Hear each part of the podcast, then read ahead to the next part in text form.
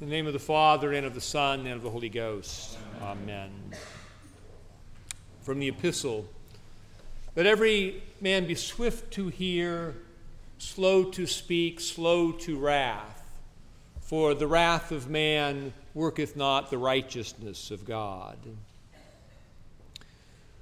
Most of us understand the danger of anger. We do stupid things when we get caught up in fits of rage.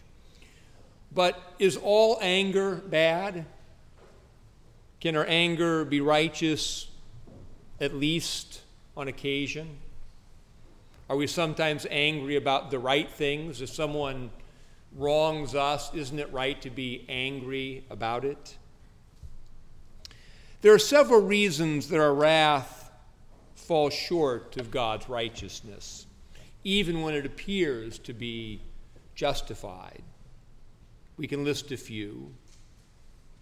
First, we are more concerned about the personal slight than we are about the overall injustice. We are angry not really because somebody offended God or did not honor those made in God's image. We are usually angry because someone offended me.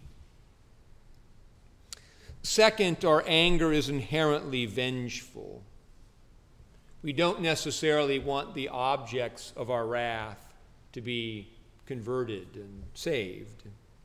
We want them to pay. This tendency is illustrated by the prophet Jonah. God told Jonah to preach to the people of Nineveh, an enemy of God's people. Jonah did not want to go to Nineveh and call the people to repent because he was afraid that they would, and he knew God would be gracious to them. He wanted them punished. Third, our anger is not fully informed. We do not have all the details. We get mad at someone's attitude or actions.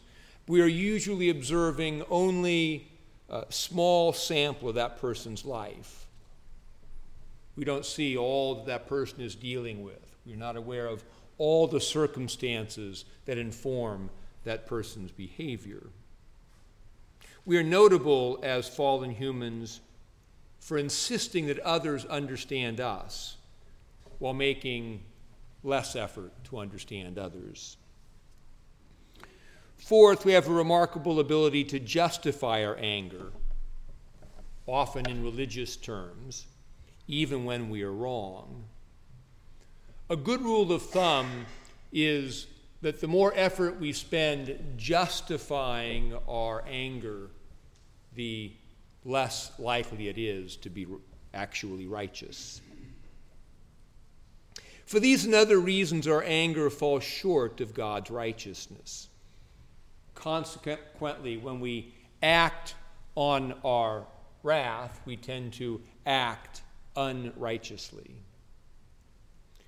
The wrath of man is inherently impatient and impulsive. God is inherently long suffering. Jonah complained to God, quote, I know that you are a gracious and merciful God, slow to anger and abounding in loving kindness, one who relents from doing harm. Jonah wanted summary judgment on his enemies and was not happy that God takes his time. This is frequently our complaint about God's justice in the world. We look at people who seem to be getting away with all manner of evil. We wonder why God is not doing something now. Of course, God is doing something. In His divine wisdom, He has ordered the world in such a way that everyone will get exactly what they deserve, all in God's good time. This is why James counsels us to be patient and reflective about the things that anger us. Let every man be swift to hear slow to speak, slow to anger. This is practical advice that helps to align our anger with God's righteous wrath. In the long run, we're usually glad we didn't act in hasty anger. We are usually glad that we wrote the letter but did not send it, and usually regret it when we did. Our hasty and angry actions merely perpetuate the cycle of injustice. Someone wronged us, and in our anger, we wronged them in return. We repaid slander with slander or malice with malice. Thus, we went from innocent victim to common participant in the world of sin. As we discussed on the second Sunday after Easter, we respond to sin with righteous behavior.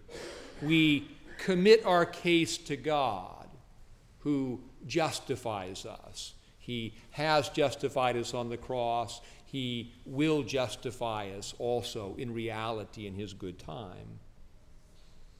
When we take justice into our own hands and respond in hasty anger, we bring guilt upon ourselves. And then we need to repent of our sin before we can even get back to dealing with the injustice we are concerned about in the first place. It is easy to talk about overcoming our unrighteous anger. We can actually overcome anger only by grace. As we experience union with God in Christ through the Spirit, we learn to act the way God acts. For we are being recreated in His image. St. James writes, quote, Of his own will he begat us with the word of truth, that we should be a kind of first fruits of his creatures. This is a reference to the experience of baptism and conversion of the heart by which God changes us. In baptism, God responds to human sin with grace. It would be strictly just of God to respond to human sin with wrath and judgment. However, as Romans says, God, God, demonstrates his love for us in that while we were still sinners, Christ died for us. This experience of grace changes the way we act towards others. When God, who has every right to recompense our wrongdoing with wrath and righteous judgment, says instead, Thy sins be forgiven, rise and walk. We learn to act this way towards others as well. When God meets our sin with grace, not once or twice, but every single time we come to the altar of God over the years, decades.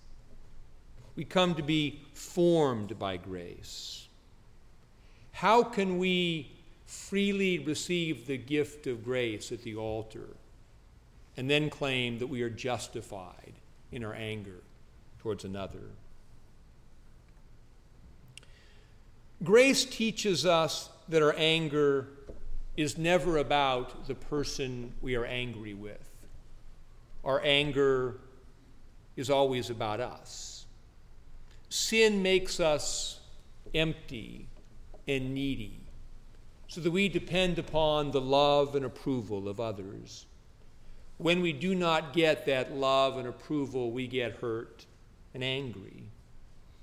How dare you do that to me? Grace makes us whole. It fills us. It makes us less needy and more able to give. It enables us to see that the sin of another against us is not about us, it is about the heart of the person. Thus, we are able by grace to respond with grace to those who anger us. We are not completely whole or holy yet. We are in the process of being made whole. Thus, our ability to refrain from unrighteous anger depends upon our continuous experience of God's grace in the life of prayer. We must purposefully, as a rule of life, be swift to hear God's word, slow to speak in wrath, slow to act unrighteously. The gift of grace makes us a kind of first fruits of God's creatures. It is our vocation to be witnesses for grace in the world. We are called to take what we have been given by God and to give it to others, especially those others with whom we are angry. In the name of the Father, and of the Son, and of the Holy Ghost. Amen.